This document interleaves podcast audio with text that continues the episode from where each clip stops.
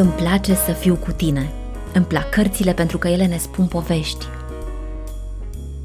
Îmi place ciocolata, muzica. Îmi place să-ți povestesc, dar și mai mult îmi place să te ascult. Haide să pornim împreună într-o călătorie. Va fi frumos. Pentru că vom fi împreună. Îmi place cu Oana.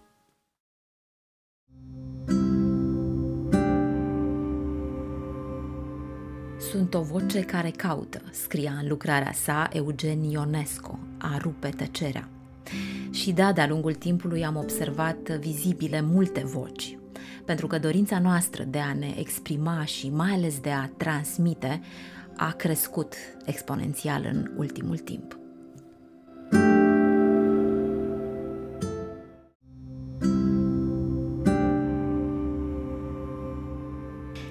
Și ceea ce v-am pregătit astăzi, bine v-am găsit în primul rând și mă bucur că sunt alături de voi într-un nou episod al podcastului Îmi place cu Ana. Pentru că podcastul este despre voce. Podcastul a pornit cu această dorință de a lăsa în eter voci. Iar uh, istoria podcastului este una extrem de recentă și atunci când am încercat să găsesc câteva informații cu care să vin în fața voastră, cel puțin în România e prea puțin, prea puțin scris și de aceea am căutat exact acolo unde a pornit totul, în Statele Unite. iPodul a fost cel care, tehnologia practic, a fost cel care a, a dat tonul acestor schimbări și vorbim de anul 2001. Bineînțeles că în 2004 deja oamenii de radio se gândeau cum să-și lanseze uh, vocile pe această nouă platformă, care din uh, ceea ce am căutat ca și informații au fost mai multe propuneri până a se ajunge la denumirea de podcast, și anume audio blocking și guerrilla media. Dar s-a uh, a rămas la termenul de podcast, tocmai pentru că uh, denumirea vine de la iPod și broadcast. Da, e, a ieșit o combinație, din punctul meu de vedere, foarte sonoră și frumoasă, cum, cum sună. Dar vorbim și de anul 2005, când s-a întâmplat un lucru uh, pentru termenul de podcast uh, esențial, adică a fost introdus în New Oxford American Dictionary. Și bineînțeles că tot ceea ce s-a pornit cu acest podcast a fost asociat în primul rând cu marca de Apple. Și pasul esențial în dezvoltarea acestui uh, proiect media a fost anul 2012, atunci când uh, iTunes Podcast Apps, aplicația, a fost lansată. Și știți cum se spune, de aici totul este istorie numai 5 ani de la lansare a apărut o, câteva informații statistice și anume că 45% din americani au auzit de podcast, spune Edison Research. Da, ă, informațiile sunt cât se poate de, vorbim de cifre. Cifrele sunt foarte importante și atunci când este vorba de podcast, de creativitate și New York Times, de exemplu, a fost, uh, a fost uh, cotidianul și a fost uh, un factor decisiv al s-a luat atunci când a dorit să se facă un podcast pentru New York Times. Dar nu ne oprim aici. Nu ne oprim aici pentru că 165 de milioane de oameni au ascultat un podcast și vorbim de anul 2019.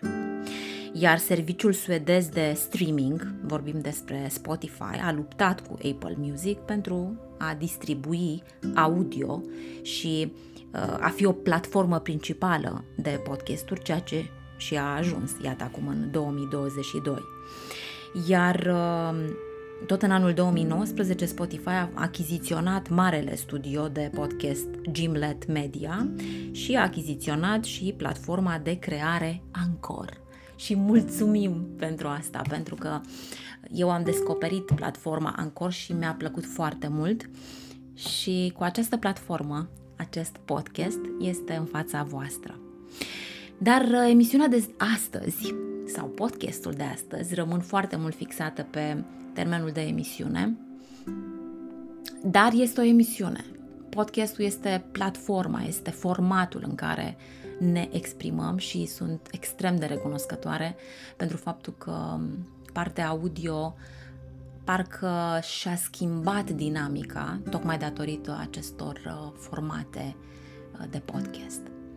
Invitata mea de astăzi, introducerea a fost una uh, lungă și cu dorința de a lăsa aici câteva informații care pentru curiozitatea noastră sunt chiar importante, mai ales pentru cei care iubesc acest format audio.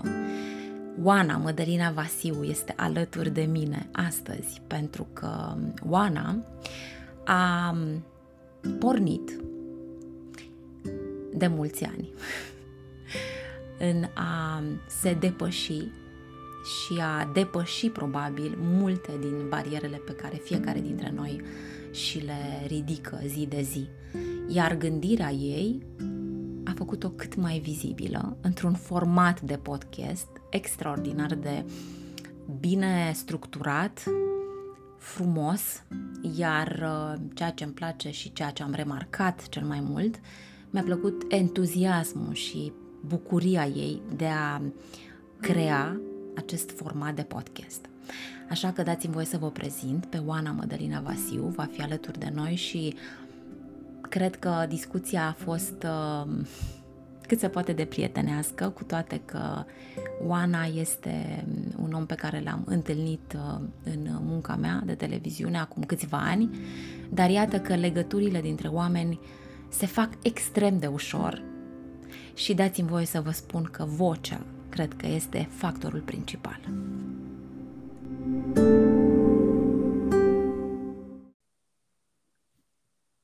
Bine te-am găsit, Oana! mulțumesc pentru invitație, Oana. Eu îți mulțumesc că ți-ai făcut timp pentru a sta puțin de vorbă, noi două așa, pentru că în comun avem uh, exact uh, obiectul muncii. da. Dar hai să nu o numim muncă, da? Obiectul acesta care, uite, dă mai departe, știi, în eter. E o meserie frumoasă și o profesie și un, uh, un hobby. Pentru tine ce este? acum, în momentul ăsta, podcastul? În momentul ăsta, m- cred că este, uh, dacă e să mă uit din perspectiva de parametri de business, uh-huh. n-are, nu bifează. și atunci o să păstrez la um, activitate de pe care o fac din pasiune, care activitate mă ajută să rămân conectată la felul în care îmi place mie să învăț de la alții. Deci Da, rămâne da. la capitolul pasiune și dacă și când va deveni un uh, business care să și producă venituri, uh, o să-ți spun, dar deocamdată nu. Da, să-mi spui că și eu sunt interesată. Bun. Oana, um, cum ai, uh, cum a ajuns la urechile tale podcast? Mm. Uh, a fost prin 2016 prima dată când am auzit de partea de podcasting uh-huh. și venită evident din, uh, din state.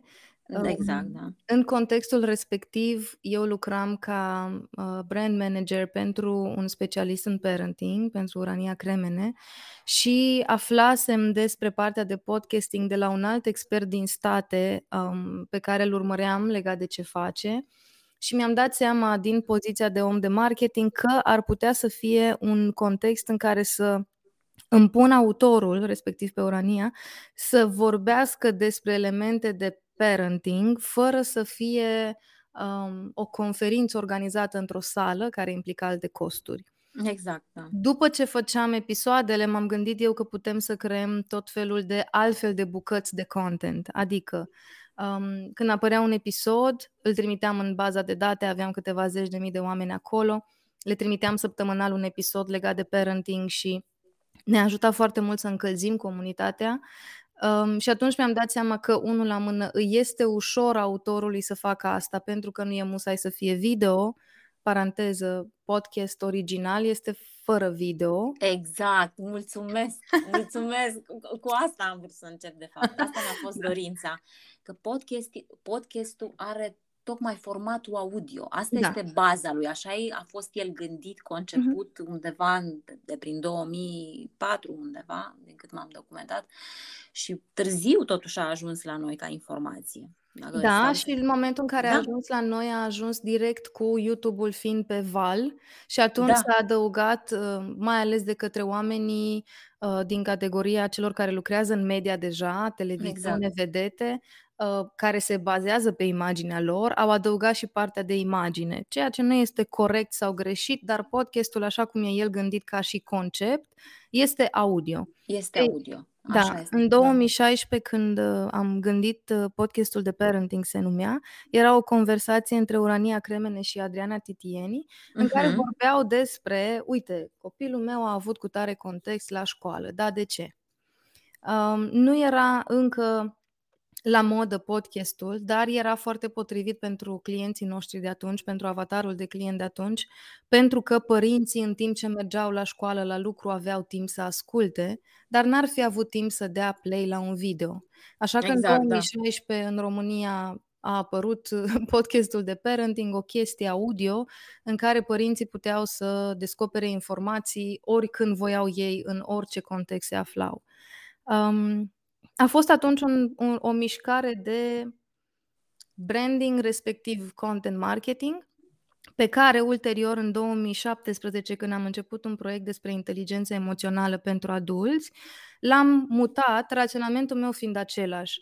Um, oamenii, autorii cu care lucram și probabil dintre cei care ascultă s-ar putea să se regăsească unii oameni, uh, nu au timpul să scrie. Pot să-i dau eu o listă cu, uite, 15 articole pe care aș vrea să le scrii luna asta. Dacă talentul unui om este în a vorbi, în a face prezentări, în a face traininguri, e foarte greu să-l oprești și să crezi că același talent se regăsește și în a scrie, în copyright. Nu, nu e acela, da, exact. E o, e o diferență majoră chiar. Exact. Diferența asta îi făcea pe autor să simtă că nu fac bine ce fac. Adică am foarte multe informație de dat, dar eu nu o să stau să scriu. Și atunci, în 2017, am zis, bun, eu ca uh, coordonator al activităților unei companii, am un om care este o resursă extraordinară de cunoștințe, care om nu va scrie aceste cunoștințe.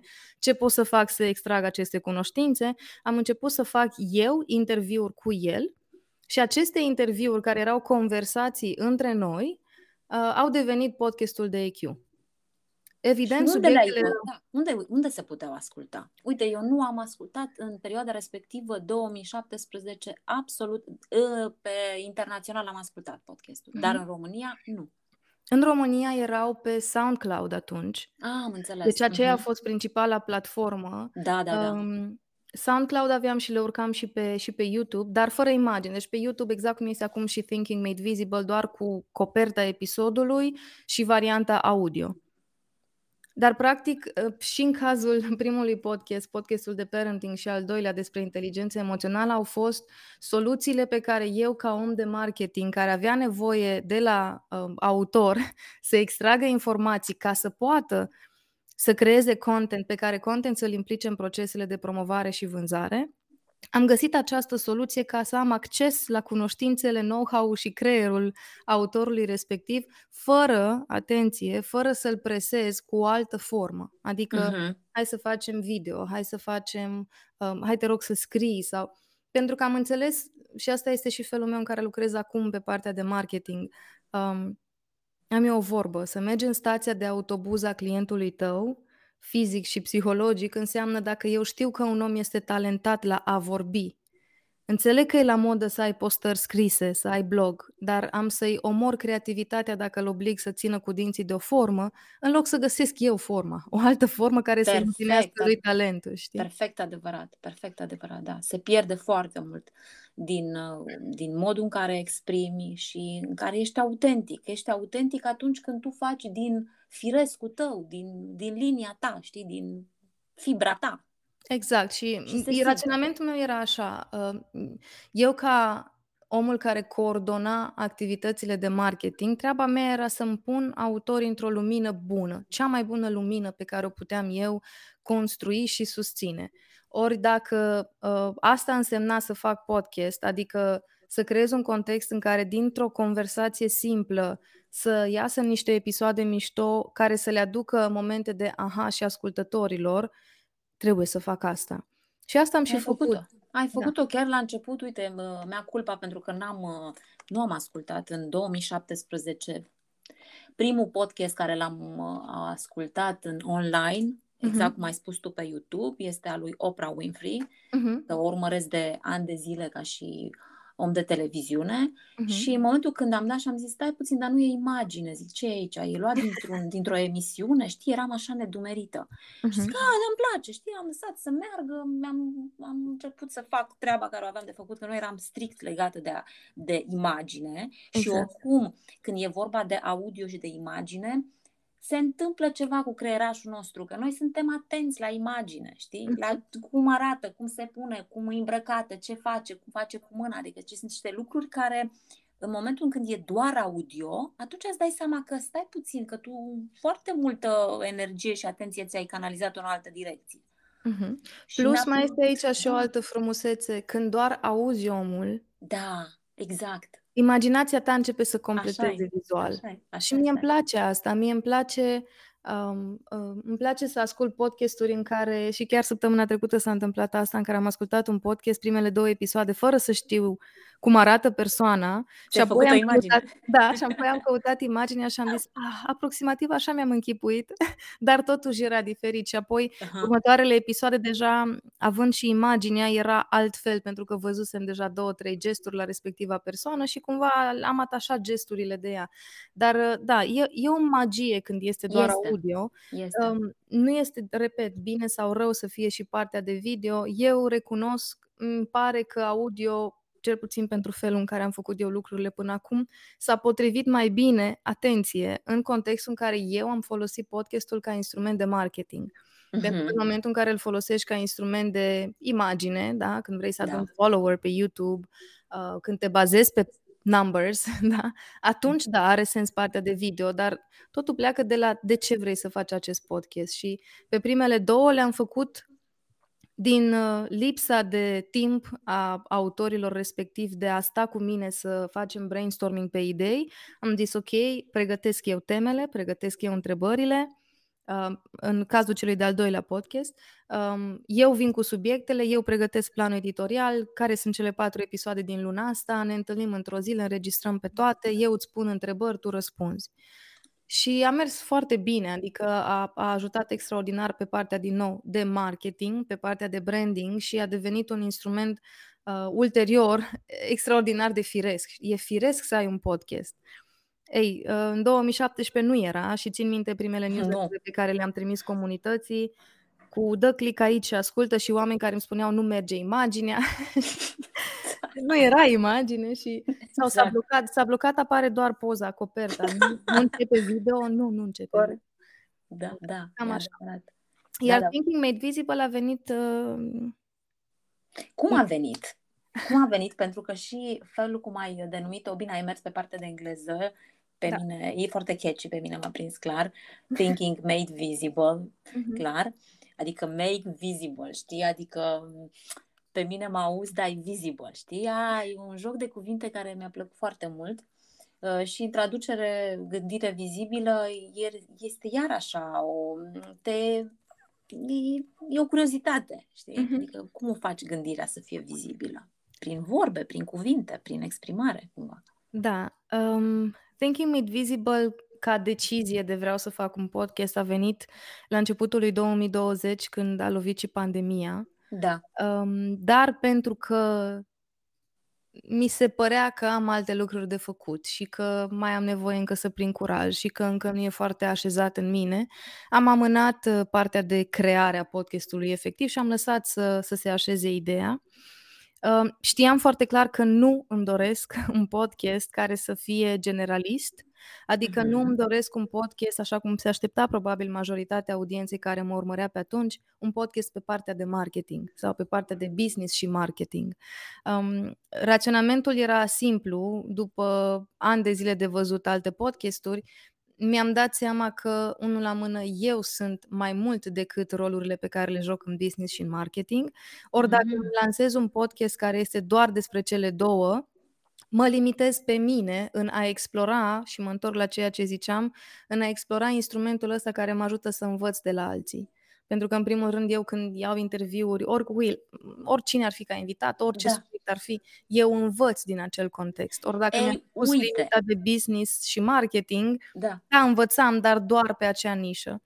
Și atunci mi-am dorit să creez un context în care invitații mei să poată să vorbească la rândul lor despre un singur context, să-și facă gândirea vizibilă despre cum au gândit într-un anume context, care context poate să fie lansarea unui program online, când m-am mutat din țară, când am decis să-mi fac o afacere, uh, cum am trecut peste un episod de anxietate, Uh, cum am depășit niște momente legate de frică în care am simțit că mă paralizează emoția asta. Deci nu sunt discuții, sau încerc, nu toate episoadele mies, dar încerc să fie discuții axate pe un singur context în care invitații să-și facă gândirea vizibilă și aici e din nou o chestie de strategie, uh-huh. ca să nu mi epuizez oportunitățile de a vorbi de mai multe ori cu același om pe mai multe subiecte.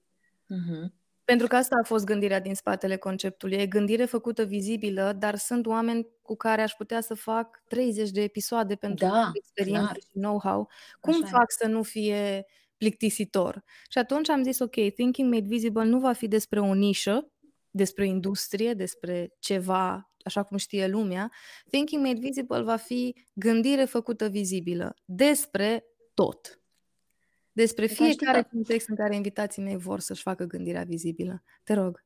Da, dar știi că ai punctat un lucru foarte important, în sensul că atunci când noi facem un lucru, indiferent că vorbim, înregistrăm, nu știu, vorbim în fața publicului, uh, foarte, facem acte de caritate, uh, foarte multe lucruri, noi spunem că le facem pentru ceilalți, când de fapt noi le facem pentru noi.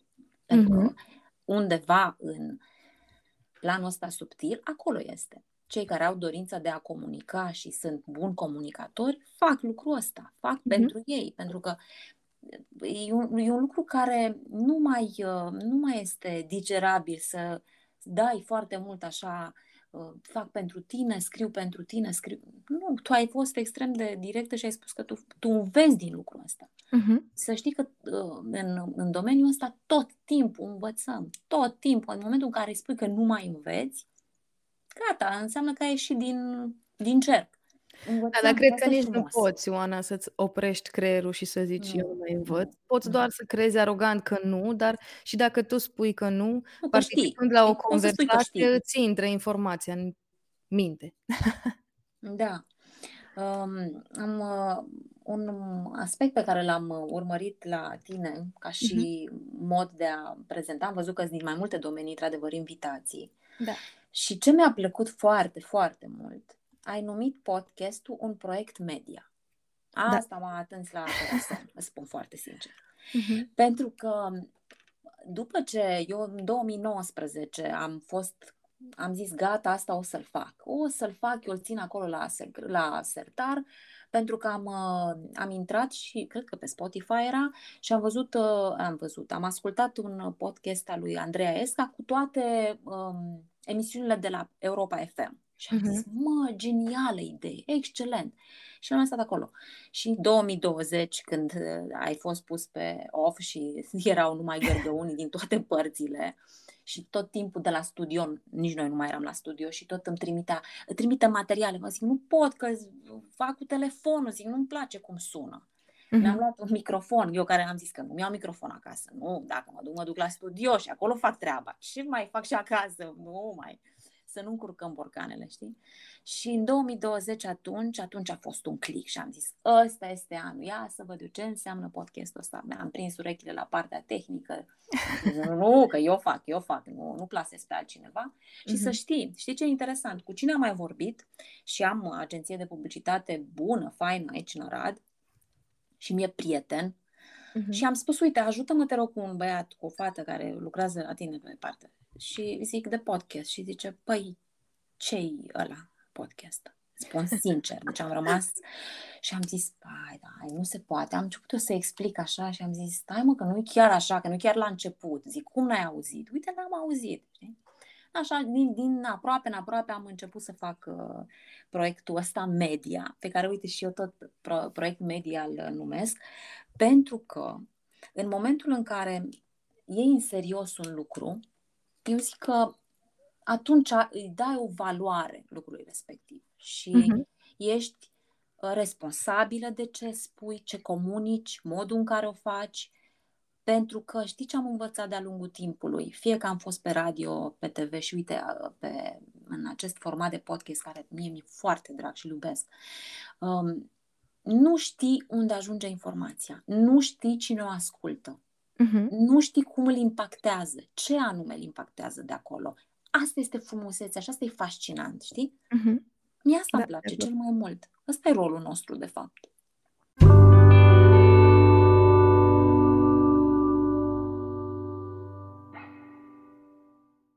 A fost de la bun început um, um gândit ca un proiect media, adică nu... Așa și că eu văzut sunt, zi, da. Faptul că eu sunt uh, gazda Thinking Made Visible um, se întâmplă să fie conectat cu numele și rolul meu de om de marketing și brandul meu personal pe acea direcție, dar nu e musai, și asta am gândit de la bun început, ca peste, nu știu, 5 ani de acum să se păstreze asta. Adică s-ar putea uh-huh. ca eu să nu mai fac partea de marketing și să rămână strict Thinking Made Visible ca un produs media, separat de ce-o fi muncind eu atunci. De la bun început l-am, l-am gândit așa raționamentul fiind că în momentul în care am lansat noi Thinking Made Visible, pentru mine, pe lângă contextul și frumusețea pe care mi-aduce Thinking Made Visible de a învăța, era și un pariu legat de partea de content marketing, um, despre cum și dacă poți să crești un asemenea proiect media podcasting, care era la început atunci, um, cum poți să-l crești, cum poți să-l dezvolți pornind organic și lucrând doar prin content marketing. Ah, în... Organic, da, asta da. sună bine. Da. da. în momentul atunci când l-am lansat în 2020, am pus un pariu că timp de un an de zile nu vom face absolut deloc um, marketing, adică paid advertising pe el, uh-huh. vom face doar content marketing, cu obiectivul meu de consultant de content marketing să am un studiu de caz cap-coadă în care să pot să le arăt clienților mei că se poate. Pe lângă brandul meu personal, pe care la fel, la începutul pandemiei, l-am început uh, tot așa organic și mi-am propus uh, să-l dezvolt doar organic, am zis, hai să văd dacă se poate să replic asta și pe partea de podcasting. Și așa, în decembrie 2020, când a apărut primul episod, mi-am propus ca până în decembrie 2021 să nu facem deloc paid advertising pe el, ca să pot să vin după un an cu cifre și să uh, uh-huh. arăt oamenilor că se poate, uite cum funcționează, uite ce am făcut. Asta unu și doi, um, am vrut să demonstrez, prin partea de podcasting, din nou, să creez un studiu de caz despre ce înseamnă repurpose de content. Adică un uh, tip de content audio, cum este podcastul, în câte forme poate să genereze ulterior content pe care să poți să-l folosești pe platforme care nu sunt formatul standard, adică audio. Da? Și la momentul respectiv, mă întorc la idee, uh, Uh, Thinking Made Visible era, din câte știu eu, nu bat tare cu pumnul în piept, dar la din ce am făcut research așa era atunci, uh-huh. singurul podcast care avea atât de mult content creat din el. Dintr-un episod făceam la un moment dat aproape 30 de bucăți diferite de content uh-huh. în format cu același invitat?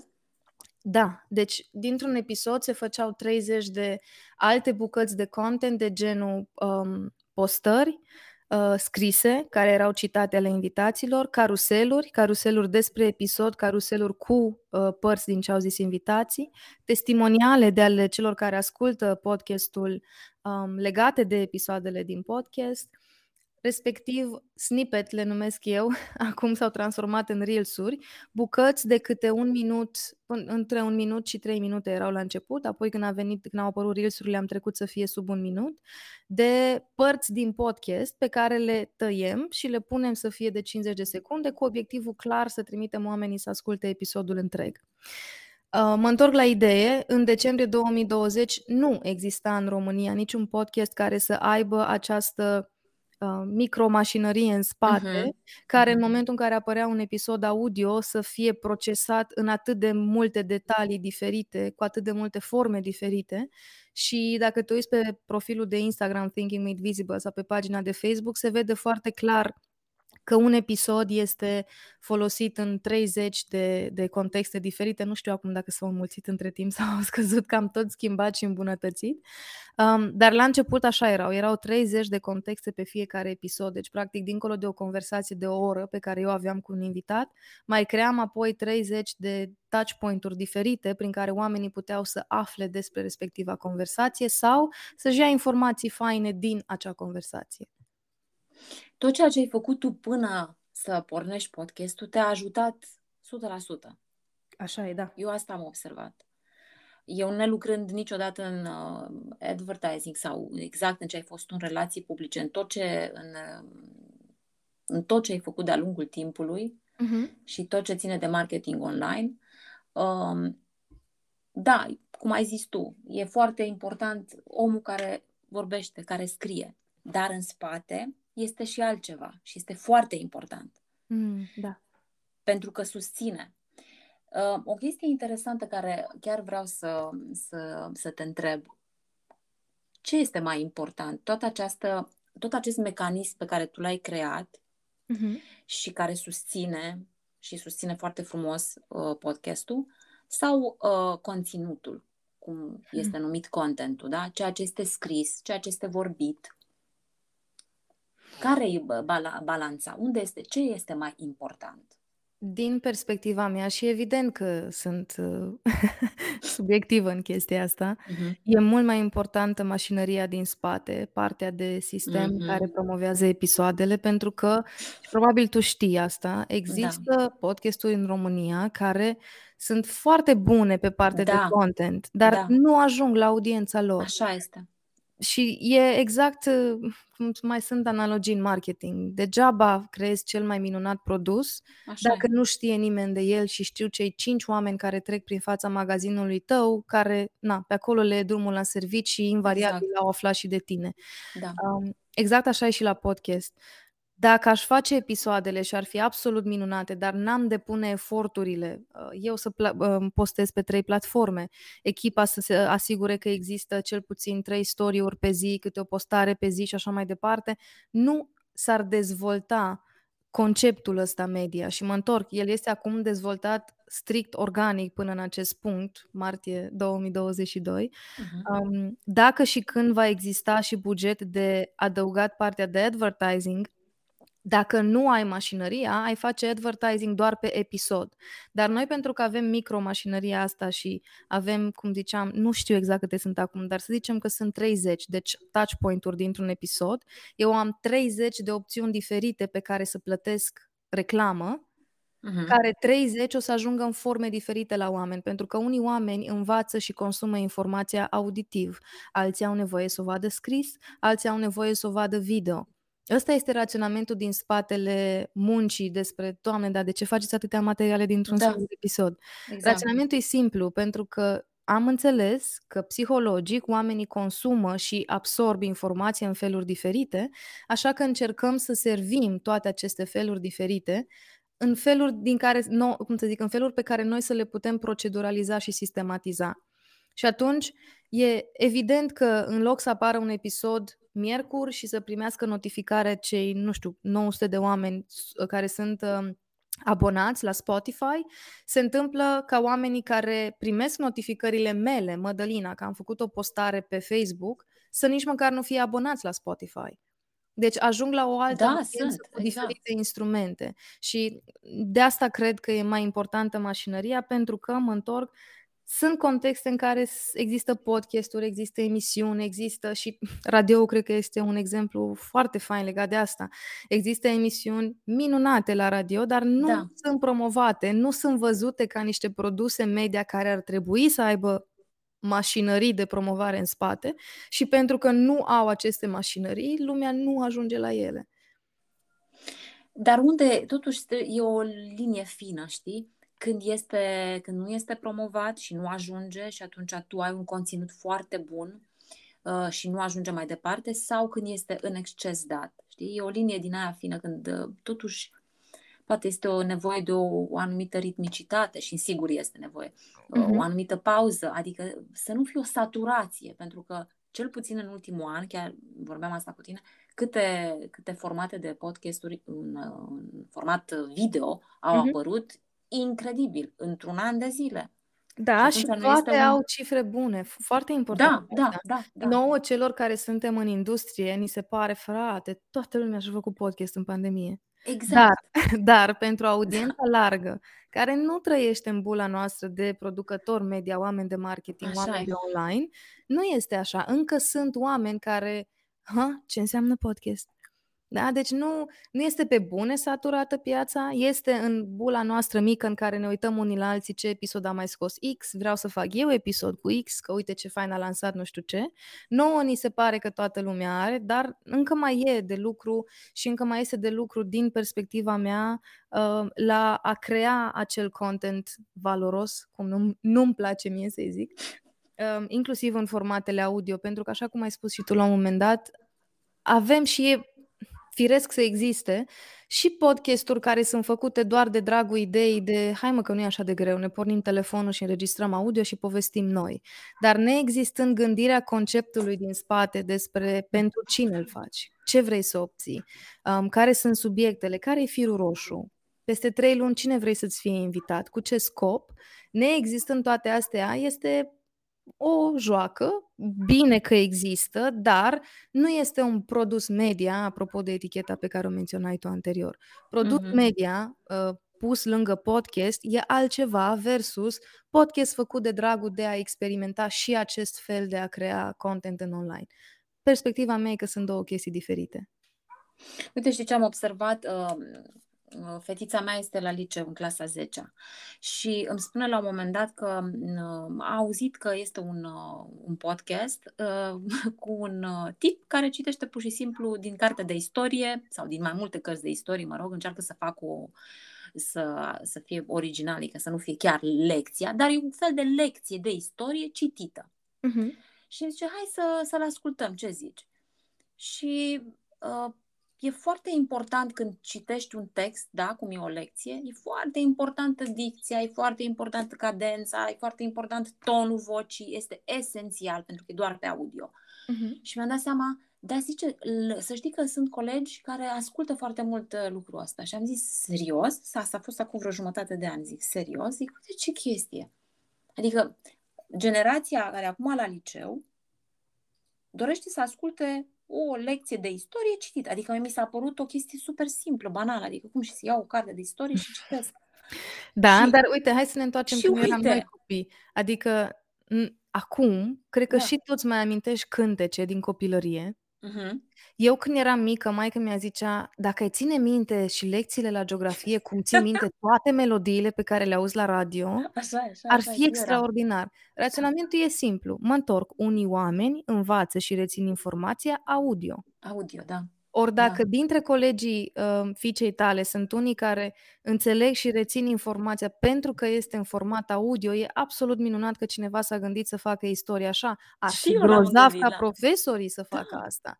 Da, adică să existe varianta în care, hei, sunt între voi copii care învață mai bine audio, ce ziceți să înregistrez pe telefon lecția asta pe care vă, vă predau astăzi și vă trimit pe WhatsApp ulterior sau pe grupul clasei sau undeva. Mai ales că a fost acum școala în online, da. erau nu extraordinar de multe oportunități. Nu, n-a existat nicio variantă de genul ăsta deloc. Eu, eu, eu văd o plafonare foarte mare în sistemul de învățământ și îmi, îmi asum ce spun, pentru că de-a lungul timpului am uh, făcut materiale în domeniul ăsta și uh, foarte, unul din nu știu, 20-30 de profesori sunt uh, puțin mai deschiși spre, spre a comunica și să fie deschiși cu, cu elevii și mi se pare un, un um, acum vorbesc așa public țintă, da? Deci mi se pare, mi se pare un, um, o parte de ascultători care sunt chiar uh, foarte interesați de aspectul ăsta, știi? Și cum da, spus, și dacă, dacă nu va fi lecția de istorie, vor fi alte podcasturi și nu toate da. vor fi cu informații bune, dar dacă nu avem altul și nouă ne place formatul audio, o să alegem dintre cele care există. Știi ce mi-a plăcut ce am auzit la tine? Uh, bine, mi-a plăcut pentru că a rezonat cu mine foarte mult, pentru că ani de zile nu am făcut acest lucru, dar deloc. Cât de important este să întrebi. Uh-huh.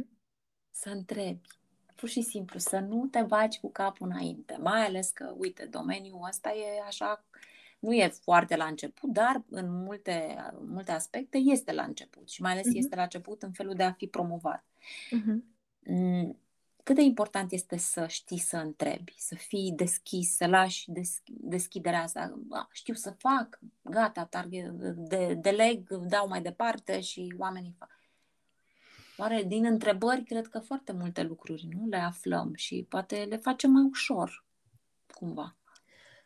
Uite, aici o să răspund împărțind răspunsul meu în două. Din uh, uh, rolul de om care vrea să pună întrebări ca să învețe să facă mai bine ce face el, orice uh-huh. o mhm. fi acest face.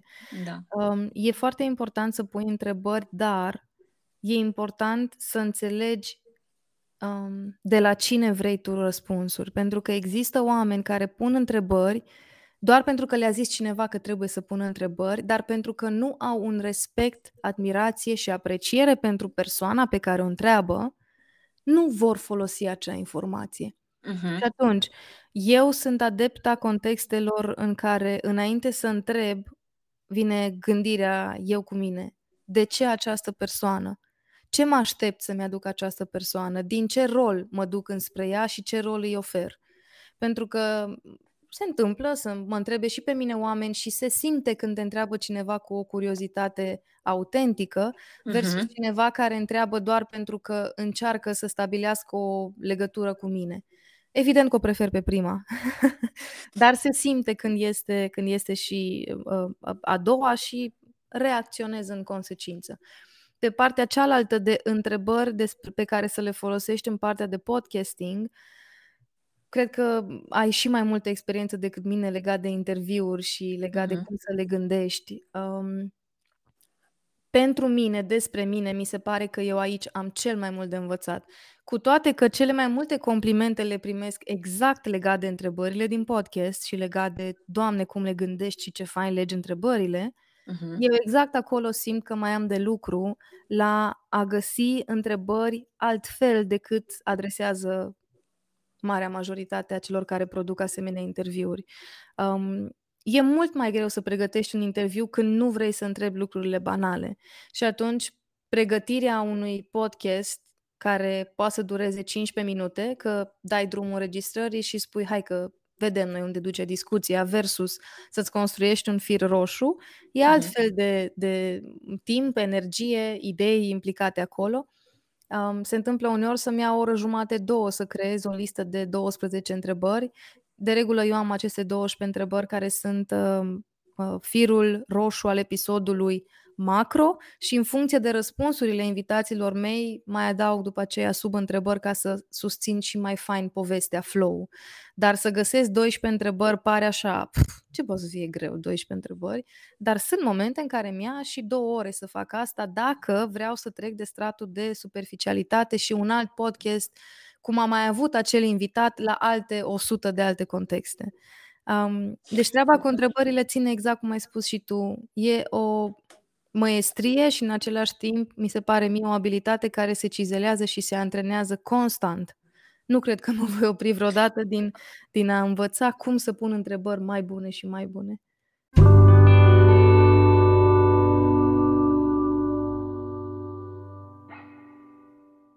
Oricum, uh, dinamica din, într-un interviu dintre două persoane este absolut diferită. Așa pentru că, pentru că fiecare uh, uh, eu am învățat de-a lungul timpului și din propriile greșeli să nu îmi uh, creez, să nu-mi fac, să nu-mi construiesc, nu să, nu, să nu-mi construiesc așteptări. Pentru că, de obicei, persoanele care mi s-au părut cel mai facil de abordat, facil în sensul pozitiv, așa, nu mm-hmm. superficial, de, de abordat și lucrurile să meargă în, într-o direcție plăcută, pentru că conversația, dacă devine rigidă și revine, revine, revine doar la întrebare-răspuns, din punctul meu de vedere, ea își pierde din, uh, din calitate. Asta este părerea mea. Uh-huh. Pentru că întrebare-răspuns se, se simte. Se simte când e foarte mentală discuția, știi? Dar uh, ce am observat de-a lungul timpului este că așteptările și de obicei uh, se simte. Adică eu după ce am făcut un interviu, și a trebuit să fiu la montaj sau, mă rog, eu cu mine să-mi fac materiale, m-am dat seama că ce scot din interviul ăsta, cu ce rămân. Uite, asta a fost un aha foarte cu ce rămân și să nu-l pun într-o lumină proastă pe interlocutor exact, exact. și eu să fiu cea care pune niște întrebări furii fantastice, frate, și omul ăla se uită la mine și zice, ok, dar ce, nu înțeleg, ce ați dorit exact. cu întrebarea asta, știi? da. Ceva de asta a fost o surpriză și pentru mine. Oamenii despre care eram absolut convinsă că vor face, uh, că vor fi extraordinar de wow, și în conversație, dar mai ales pentru audiență, și aici e uh-huh. foarte importantă paranteza asta, uh-huh. dincolo de cât de mult îmi place mie un interviu, um, reacțiile audienței contează extraordinar pentru mine. Au fost contexte în care eu nu eram neapărat mulțumită de un episod, dar când l-am scos și au venit primele 3-5 testimoniale despre incredibil cum a fost episodul ăsta pentru mine, uh-huh. a dispărut ego-ul meu de vrei tu să fie perfect și uite că pentru cineva chiar a fost perfect, deși în parametrii tăi n-a fost. Um, deci pentru mine audiența dictează mult Uh, din ce își doresc să asculte și cum își doresc ei să fie, dar, la fel ca și tine, am avut surprize de-a lungul anilor legat de oamenii la care mă așteptam să fie absolut impecabilă conversația, cât de neimpecabilă a fost și cât de greu a fost apoi în editare să vedem da, ce facem, da. ce păstrăm, ce nu păstrăm, cât de mult e prea mult, mai tăiem partea asta, mai dacă scurtăm, o să fie mult prea scurt, adică o să se vadă că în regulă, de regulă sunt 60 uh, de minute și acum ar fi vreo 30 bune. Cum facem? Cu um, toate, cu toate că știi că nu există regulă în podcast din, din ce am citit și așa, faptul ăsta că mie mi-au conferit o libertate, nu are, poate 10 minute, 15 minute, 30 de minute. Da, numai că există, există totuși statistici uh, care îți arată care sunt podcasturile cel mai uh, ascultate și faptul că sunt ascultate are legătură și cu lungimea lor. La început, când a apărut în România podcastingul, studiile, după primele, cred că șase luni, uh-huh. vorbeau despre podcasturile de până în 15-20 de minute ca fiind da. cele mai apreciate. Exact. Eu n-am crezut absolut deloc statistica respectivă, având istoricul din 2016 în care făceam episoade de câte o oră, să vină acum ideea asta cu 15-20 de minute, am zis nu, aia este o statistică superficială, probabil luată din clicuri date pe nu știu unde, dar n-am crezut că e 15-20 de minute și eu înclin să cred în continuare că acele conversații care sunt între 45 și 60 de minute sunt cele mai potrivite ca lungime, potrivite ca Uh, cei care sunt în acea conversație, dacă este un uh, dialog, să aibă timp să-și dezvolte flow și chimia dintre ei, pe care chimie să o simtă și cel care ascultă. Da, Iar normal, cel care ca timp fizic, să... ca timp fizic, zici tu, da. Exact, da, da, da. da și da, cel da. care ascultă să aibă timpul să savureze și să se așeze în el, exact cum ziceai, să blocheze din jurul lui un milion de alte lucruri și în urechile lui să fie acea conversație. Deci, dacă ar fi să mă întreb pe mine, mie mi se pare optimă lungimea asta între 40 și 60 de minute, foarte important, dacă există chimie și dacă ai ce să susțină acele 40-60 de minute. Dacă vezi că nu merge, că nu există chimia, e ok să fie și mai scurt. Sau, da, corect, în cazul corect. meu, eu am episoade care sunt, care sunt singură, e gândirea mea făcută vizibilă da. și sunt unele care au 12 minute. Asta Dar așa au fost gândite, era uh-huh. un snippet de informație doar. Um, acum suntem așa, cumva, în același, uh, știi, în aceeași uh, sferă. Um, cum ți se par? Um, adică tu știi dinainte, episodul ăsta o să-l fac așa. o să vorbesc doar eu. Așa e că ți se pare cel mai greu? Mm. Mi-e mult mai ușor um, să mă pun în contexte în care să-mi pun alții întrebări despre aceleași subiecte pe care eu le-am pus în, uh, în episoadele în care vorbesc singură, dar uh-huh. mi-am construit eu scriptul. E mult mai ușor, mi-e mult mai natural, sunt mult mai puțin stresată de Dumnezeu, le-ai vorbit șapte minute la o întrebare. Um, dar uh, când sunt singură, sunt mult mai atentă la ceas. Sunt mult mai atentă la... Um, deci mai confortabil. Mi-e mai confortabil să fiu întrebată decât să fac singură, dar uh, mi-am dat seama că dacă tot am podcastul, având în vedere um, faptul că brandul meu personal este conectat pe partea de business și marketing, ar fi muncă în plus să lansez un alt podcast în care să vorbesc doar despre marketing și atunci mai bine am creat contextul de Uh, gândire făcută vizibilă a unor oameni care sunt invitații mei, respectiv gândirea mea făcută vizibilă pe subiecte care prezintă interes pentru mine și pentru oamenii care mă urmăresc. Până acum, majoritatea episoadelor din seria Gândirea mea făcută vizibilă au fost uh, pe partea de business și marketing, raționamentul fiind simplu. Oamenii care mă urmăresc în social media mă urmăresc pentru marketing și partea de business acolo unde lucrez în fiecare zi și atunci mă întâlnesc și folosesc instrumentul Thinking Made Visible și pentru partea asta. Deci, din nou, a fost o chestie strategică de, de da. ce a apărut și episodul doar cu vocea mea.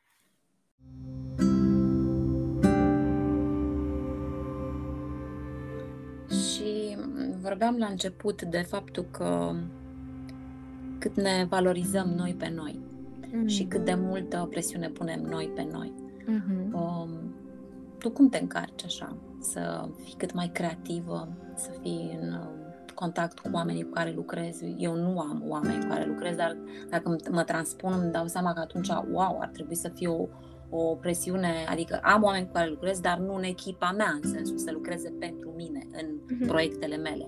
Și acolo mi se pare că trebuie tot timpul să te încarci, să fii, uh, acum vorbesc și în punct de vedere al omului care trebuie să fie creativ în spațiul în care este, dar și al femeii, și al faptului că tot timpul trebuie să fii, să fii și în flow, știi, să fii și în curgerea aia, pentru că asta e, dacă tot am venit în, în formatul ăsta, înseamnă că avem un sens, un rost aici, știi? Cum faci? Uf, um, nu e deloc ușor, adică ce nu se vede pentru cei care ascultă doar podcastul, um, mm-hmm este că Mădălina mai are trei locuri de muncă în paralel pe lângă podcast. Podcastul e al patrulea. Mm. Um, exact.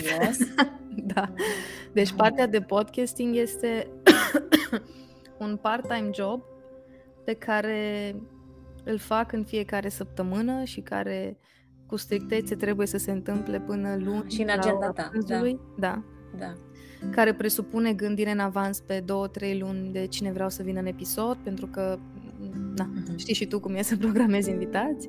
Dacă um, îți rămân, rămâi uh, descoperită dacă nu ai mai Exact, mulți. da. exact. Um, și e de muncă, deci nu este doar o... Um, aleg să nu-l tratez ca fiind doar o pasiune în care dacă ratez o săptămână it's fine, ci aleg să, să uh, țin cu dinții de ritmicitate și să, să păstrez obiceiul că miercuri apare episodul Thinking Made Visible cu unele excepții joia Um, și treaba asta implică foarte multă energie, exact cum ai spus și tu, mai ales pentru un introvertit și mai ales pentru o persoană care, din niște răni emoționale, e... Tu introvertit? Are... Da. Introvertită tu?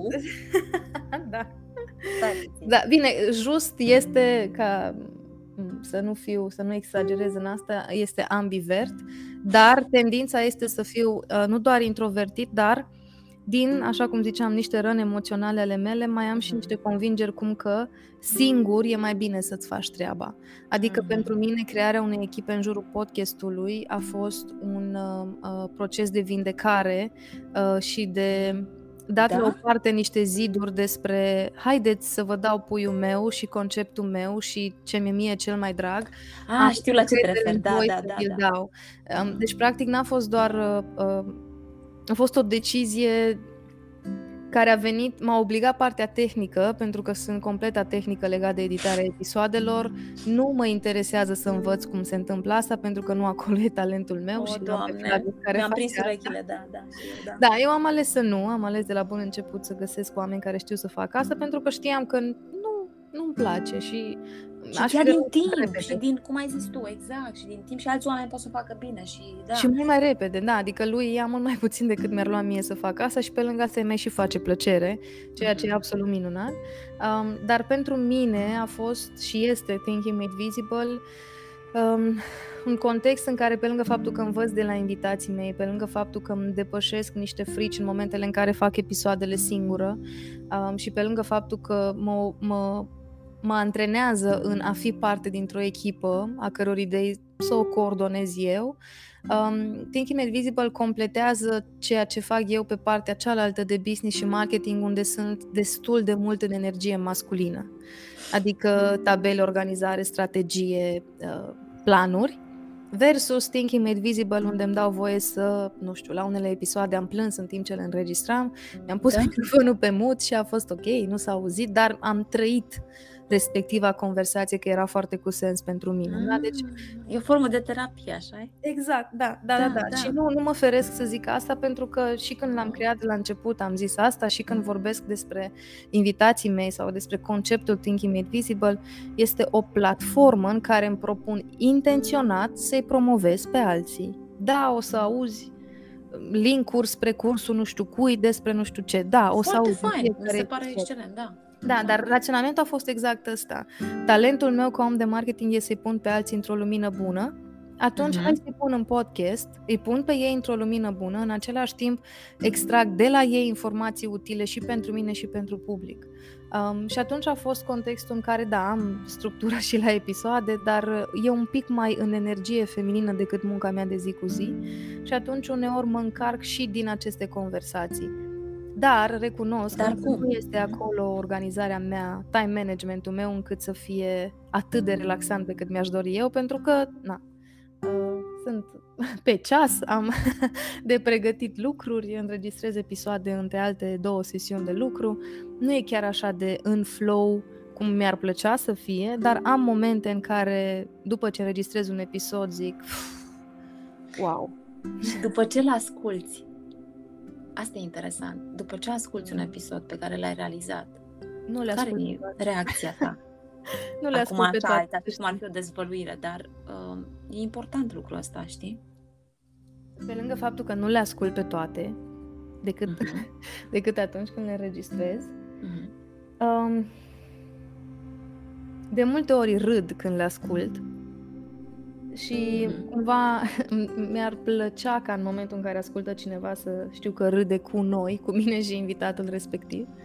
Um, deci mi-ar plăcea să existe starea asta și la alții, pentru că pe asta o trăiesc eu. Și un lucru pe care l-am făcut și de care s-au mirat niște oameni când am zis că l-am făcut, când am început în 2017 să fiu gazda podcastului de inteligență emoțională împreună cu autorul uh, pe care îl reprezentam atunci, uh-huh. um, fiecare episod era ascultat de către mine și aveam o foaie și un pix și scriam uh, felul în care respiri. Nu e bine. Felul, da, felul în care zici sâurile, felul în care zici pâurile, râurile. Adică eu mi-am corectat dicția în primele șase luni de când am început să fac podcast, ascultându-mă. Da. Um, și da. apoi când a apărut Thinking Made Visible și nu mai eram doar cel care punea întrebările, ci făceam și episoade singură, a venit o altă, un alt nivel de profunzime la corecturi legat de ce se aude privind um, intonația sau a pune punct la finalul propoziției sau a vorbi diferit când vrei să se simtă un semn de exclamație, știi? Deci e, e un da. constant da. antrenament, um, cel puțin pentru mine și e, e interesant că vin oameni să-mi spună că se vede când am lucrat ceva suficient de mult încât să devină parte din naturalul meu. Pentru că nu, nu vorbeam la fel cum vorbesc acum, acum 4-5 ani. Nu, e E lucrat, e auzit, ascultat, enervat, Doamne, cum ai zis cuvântul ăla, Da. Ai și tu atenție un pic la accentul ăla de ardeal. Știi? adică e... Mia cu mia și cu... Da, da, da, cafia. Da, cafia. Da, da, da. Da, da. Deci este, când le ascult, e o lecție despre mine. Da. Asta, asta, asta m-a interesat pentru că uh, da, da, recunosc foarte mult din ce spui, numai că la un moment dat uh, te oprești și îți dai seama că perfecțiunea nu are. Perfecțiunea este așa, o idee pe care o atingem în. Uh, poate niciodată, știi? Dar uh, a îmbunătăți și a dori să fii cât mai, cum, cum vorbeam la început, uh, să fie un simț în a, în a exprima, în a vorbi, în a te adresa, în a fi un ton plăcut, da, acolo se poate îmbunătăți, dar dorința de perfecțiune, uh, mai ales, uh, și am observat asta la femei de-a lungul timpului, pentru că am fost acolo mult timp, uh, știi cum, roade, roade da. în timp. Știi? Da. Roade în timp din tine, din, din felul în care tu te raportezi. Poți să fii foarte bună, extraordinară. Dacă tu nu te vezi că ești bună, nu știu care e care e valoarea atunci? Serios. Pentru că ceilalți îți spun, da, ai făcut foarte bine, ai făcut. Dar dacă tu nu te vezi că ești bun în ceea ce ai făcut, acolo încep să apară problemele, acolo încep să îți spui, bați în retragere, oh, nu mai, nu mai vorbesc, nu mai fac așa, nu mai zic așa, uh-huh. nu mai adresez așa întrebări. Când de fapt, știi, linia aia acolo e foarte importantă, dar faptul că tu te asculți, asta e, este un semn de, de îmbunătățire și um, ceea ce eu am observat la tine, ca și uh, pentru că ne-am cunoscut cu tot un alt context și am da. zis, da, în alt context erai cu Rainia Cremene și țin minte și acum cum ne-am uh, pregătit pentru interviu uh, și cu tine am ținut legătura uh, și mi-am dat seama ce important este ca un om, acum dintr-o experiență pe care am avut-o atunci, un om cum este Urania Cremene, să aibă alți oameni care o ajută Uh, exact în ceea ce ea are nevoie, ca să fie atentă, să fie concentrată, să fie prezentă acolo. Știi că aveam uh, și suferim foarte mult, eu am început de mult uh, să lucrez în media de la 19 ani și mi-am dat seama când m-am dus să obțin o bursă Soros în București, m-a întrebat ce fac și am spus că fac asta, asta, asta, asta. Am enumerat vreo patru chestii, cinci. și mi-a zis nu se poate, nu poți să faci asta, asta. și reporter, și redactor, și prezentator. Mi s-a părut când am ieșit de acolo, am zis, Doamne, dacă eu acum mă duc în redacție și spun, eu doresc doar să mă duc pe uh, teren și doresc să scrie altcineva. următoarea secundă nu mai aveam postul, plecam de acolo. Da. Și mă dăm seama că și mersul pe teren e un lucru te consumă, ajungi, te pui în fața foii albe, pentru că eu și acum scriu, mie îmi place să scriu cu creion, n-am ce să fac și nu cu pixul, cu creionul. Și după ce scriu îmi dau seama, stai, acum trebuie să mă concentrez să mă duc să citesc, dar eu sunt obosită, știi? Și foarte mult media, ani de zile, s-a mers pe procedura asta, știi? Heirupul ăsta pe care l-am făcut. Adică uh-huh. dacă fi spus, uite, materialul ăsta l-am cules, ți-l dau, te rog frumos să-l editezi, să-l scrii foarte frumos. Uh, deci e o poveste întreagă. De aceea și eu sunt rămasă, știi, și eu am sechele. Las că fac eu tot. Tot fac eu. Hai, Asta va fi și... ore de material. E și un plus, să știi, uite, um, dacă știu ce vreau. E greu, nu, e, n-a, nu ne-a fost ușor. Adică dacă ar fi să faci o listă cu toate rolurile pe care le-ai jucat și să-i le dai unui tânăr acum între 20 și 25 de ani, ar nu fi știți, a, de fapt sunt șase roluri. Bănuiesc da. că ai luat salariu pentru fiecare dintre aceste da, roluri. Da, nu. Da. nu, nu, nu. Dar, Dar mie îmi plac, mie îmi plac tinerii acum, știi de ce? Pentru că ei își cunosc valoarea. Și dacă o au, să zicem, mai mică, știi? Da, numai că deocamdată mie mi se pare că s-au dus în extrema altă. Noi ne-am dus în extrema da. în care făceam de toate, nu mai da, să avem da, jocul. Da, e adevărat. Iar da, ei sunt în extrema cealaltă și la un moment dat se va întâlni și uh, uh, se va crea echilibrul. Deocamdată eu nu-l văd, nu este. Dar pentru mine, faptul că și atunci când noi ne-am cunoscut eram manager de brand, slash da. organizator de evenimente, slash secretară, slash asistentă personală, slash customer care, și cărător de scaune. ce an era? Cineva. Uf, 2015 sau 16. Așa ceva, da. Da, da deci partea glowy era cu brand manager, partea reală era cu și mătă yeah. care scaune. Da? Adică exact. faptul că am făcut toate acele lucruri mă face acum, acum uh, exact. să poți să creezi fișe de ce vrei să-i ceri unui om pe care când îl angajezi, pentru că eu am făcut joburile respective. Uh-huh. E mult mai ușor să zic, ok, astea 13 tascuri, da, țin de acest job, celelalte 10 sunt cu totul alt rol. Dacă vrei să facă același om aceste lucruri, va trebui să-l plătești ca și când ar fi, să zicem, un om și 75% din al doilea, dacă nu o să fie chiar doi. Dar nu poți să te prefaci că, știi? Deci da. există și plus. Pe lângă asta e faptul că am avut șansa să mă dezvolt pe mai multe roluri și foarte important să pot să aleg ulterior pe care dintre roluri vreau să le mai fac și pe care ba. Mm, da, deci exact. există da, și da, da. Așa e. Păi atunci hai să încheiem așa întâlnirea noastră și îți mulțumesc foarte mult că uh, ai fost de acord să vorbim și să, să avem o discuție liberă, fără întrebări. Aș vrea așa să încheiem totuși, uh, uite, pentru că probabil la final, uh, uh, știi cum, lăsăm cireașa de pe tort. Atunci Mădălina din anul 2015, dacă facem așa un calcul, e 2022, nu? Deci vreo șapte ani. Știi, uh-huh. un mhm. ciclu de șapte ani, știi? Um, face altceva. Face la alt nivel, face din altă stare și o face foarte bine. Și uite, șapte ani înseamnă un știi? Ai deschis un cerc și acum ai... Uh, noi deschidem, așa se spune, știi? Am găsit o informație în Kabbalah, mi-mi place foarte mult ce am găsit acolo și zice întotdeauna noi deschidem cercuri, știi? Printr-o activitate, printr-o vorbă, printr-o relație, printr-o, printr-un gest. Noi uh-huh. deschidem. Și uh-huh. la un moment dat, oricum le închidem, știi? ori cu persoana respectivă, ori situația respectivă. Și atunci dacă închidem o situație, înseamnă că deja ea s-a închis, știi, o putem pune acolo ca o carte în bibliotecă și începem alta. Pentru că dacă nu închidem, oricum ne izbim de situația respectivă, de omul respectiv, de experiența respectivă și oricum închidem, închidem, știi?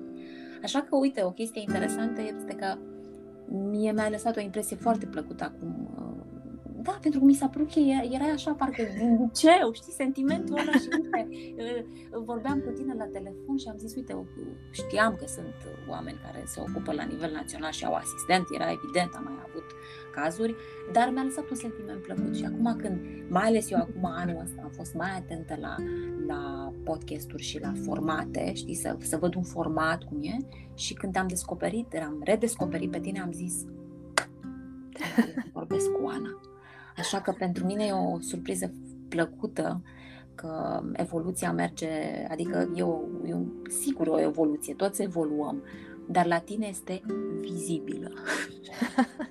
Îți mulțumesc tare mult pentru cuvintele astea și așa cum ți-am zis și când am început noi conversația, da. uh, când, când mi-ai scris, eram într-un context în care vorbeam inclusiv în terapie mm. despre cum eu nu văd Um, mm. Sau nu că nu văd, nu apreciez suficient cât de mult am crescut în ultimii ani pentru că sunt atât de obsedată de trebuie mm-hmm. să fac mai mult și mai bine și mai mult și mai bine, încât eu nu văd că deja am făcut mai mult și mai bine de exact. foarte multe ori, știi? Exact. Uite și a venit uh, un uh, Da, și ai venit mesaj. tu și mi-ai zis, știi, am, acum câțiva ani cărai scaune pentru, pentru un eveniment și am vorbit cu tine la telefon pentru un interviu și erai în cu totul alt rol, în cu da. totul alt loc în viața ta și uite, acum aș vrea să vorbim despre cum s-a schimbat viața ta în ultimii ani și eram wow, cineva m-a ținut minte într-un context în care eu exact. nici măcar nu mai țineam minte. Și noi nici n-am vorbit. Că a fost interviul, da, da. Da, vezi? Adică pur și simplu eu prin uh, vezi, evit să spun produs, dar prin produsul acesta media, care l-ai, uh, l-ai uh, dat viață și este vizibil, prin el te-am, uh, te-am remarcat și așa am reușit să ajungem aici, să avem discuția asta. Îți mulțumesc și sper să rămânem într-o colaborare, nu știu, să vedem de-a lungul timpului ce o să apară. Așa să fie. Îți mulțumesc și pentru timpul și, și vocea ta care e absolut delicioasă. Ești o scumpă, mulțumesc. Când uh, o să mai fie ocazia, sigur uh, ne vom auzi și poate și vedea. Facem să fie, da. Te pup, ai grijă de tine și mergi înainte, că mergi foarte bine. Asemenea. Mulțumesc Te tare mult, Oana. Te pup. O zi ciao. bună. Ciao, ciao.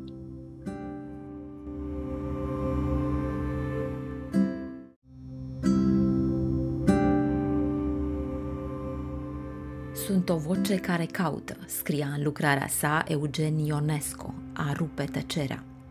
Și da, de-a lungul timpului am observat vizibile multe voci, pentru că dorința noastră de a ne exprima și mai ales de a transmite a crescut exponențial în ultimul timp.